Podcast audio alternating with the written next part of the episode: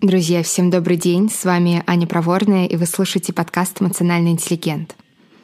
Сегодня я хочу поговорить э, про то, почему бывает иногда очень сложно себя хвалить, э, про такие неочевидные причины, почему себя хвалить сложно и сложно себя поддерживать.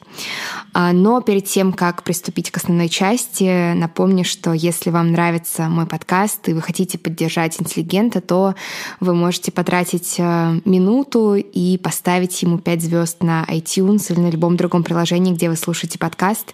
Это мне очень помогает развиваться. А также вы можете поделиться со своими друзьями этим подкастом, если вам кажется, что он может э, тоже оказаться полезным для кого-то еще. Поехали. У меня недавно была сессия с моим психотерапевтом, на которой я рассказывала о том, что почему-то у меня такое чувство, будто все валится из рук. То есть, с одной стороны, это связано с какой-то объективной ситуацией. У меня сейчас очень много для меня проектов. То есть у меня есть подкаст, блог, канал, я перезапускаю образовательный бизнес, я консультирую индивидуально. У меня появился еще один сторонний, очень большой и очень важный для меня проект, про который наверное, смогу уже попозже рассказывать. И этого очень много для меня. То есть я просто захлебываюсь.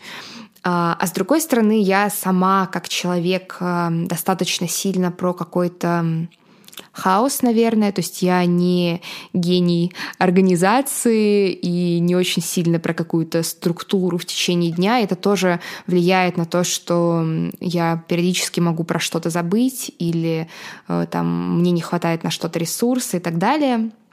Я вот э, говорила своему психотерапевту, что и вот ты понимаешь, я пытаюсь себя поддержать, я пытаюсь себя хвалить, я говорю, я молодец, я умница, все хорошо, я делаю классные вещи.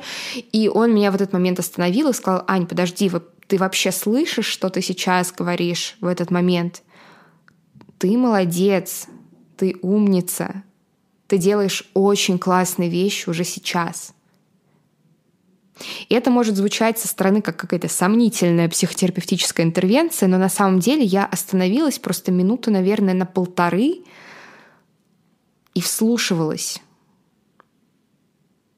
И то, что я услышала, меня просто поразило.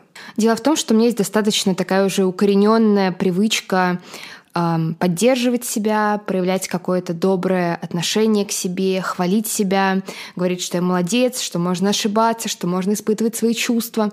Но при этом вот эти мои способы поддерживать себя, помноженные на очень высокий темп моей жизни, очень высокий темп моих мыслей, а, привели меня к тому, что я просто начала повторять эти фразы про себя уже на автомате и на самом деле не прислушиваясь к ним, не соприкасаясь с их значением. И, соответственно, да, я вроде как говорила себе эти поддерживающие слова, но поддержки настоящей я не ощущала. И в психологии есть такой термин э, семантическое пресыщение. А, и его проще всего объяснить на примере. Сейчас, если что, будет пример. Это не то, чтобы я сошла с ума. Итак, кассета, кассета, кассета, кассета, кассета, кассета, кассета, кассета, кассета, кассета, кассета, кассета, кассета, кассета, кассета, кассета, кассета, кассета, кассета, кассета. Хух. Что сейчас происходило? Происходило как раз-таки семантическое пресыщение. То есть первые несколько раз, что я произнесла слово «кассета», вы еще могли опознать его и вспомнить, что такое кассета — но потом, раза, наверное, так с восьмого точно, уже слово стало как бы э, отделяться от его смысла, от картинки в голове, и оно просто превратилось в набор звуков, причем каких-то очень странных. Вот особенно со словом кассета, честно говоря, э, я открыла для себя этот феномен семантического пресыщения в детстве, и просто это был мой главный прикол в 8 лет, просто вот прям э, я очень сильно с этого смеялась.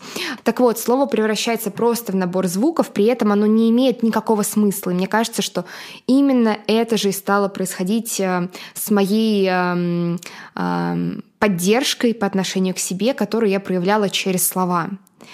И именно поэтому, когда мне мой психотерапевт вернул мои же слова про то, что я молодец, про то, что я достаточно хороша сейчас, несмотря на то, что не все получается, я была просто очень сильно удивлена, Потому что вот в первый раз за долгое время я наконец смогла их услышать. Я наконец смогла услышать и понять, что можно выдохнуть.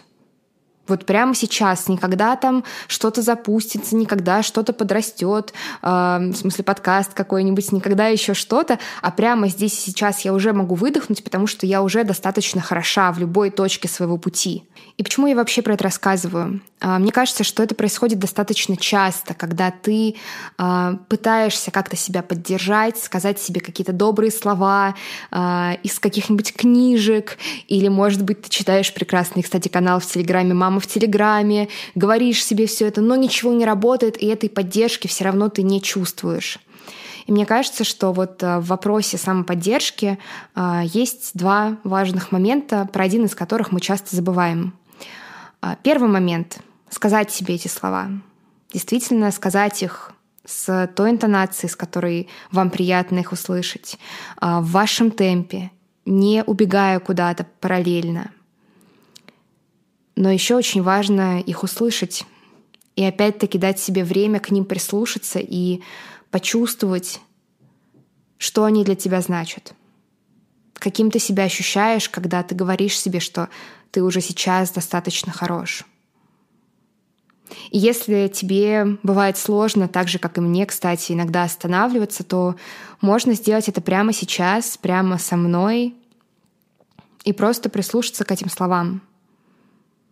Ты априорный молодец. Ты уже сейчас достаточно хорош. Ты можешь выдохнуть. Ты можешь ошибаться, ты можешь испытывать свои чувства. Ты можешь просто быть.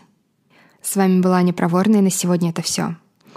А если вам понравился этот выпуск, я буду очень благодарна вашим оценкам и отзывам на iTunes или на любом другом приложении, где вы слушаете подкаст. А, а также, если вы хотите быть со мной в большем контакте, то вы можете подписаться на мой блог в Инстаграме и Телеграм-канал, ссылки в описании этого выпуска. И до скорого. thank you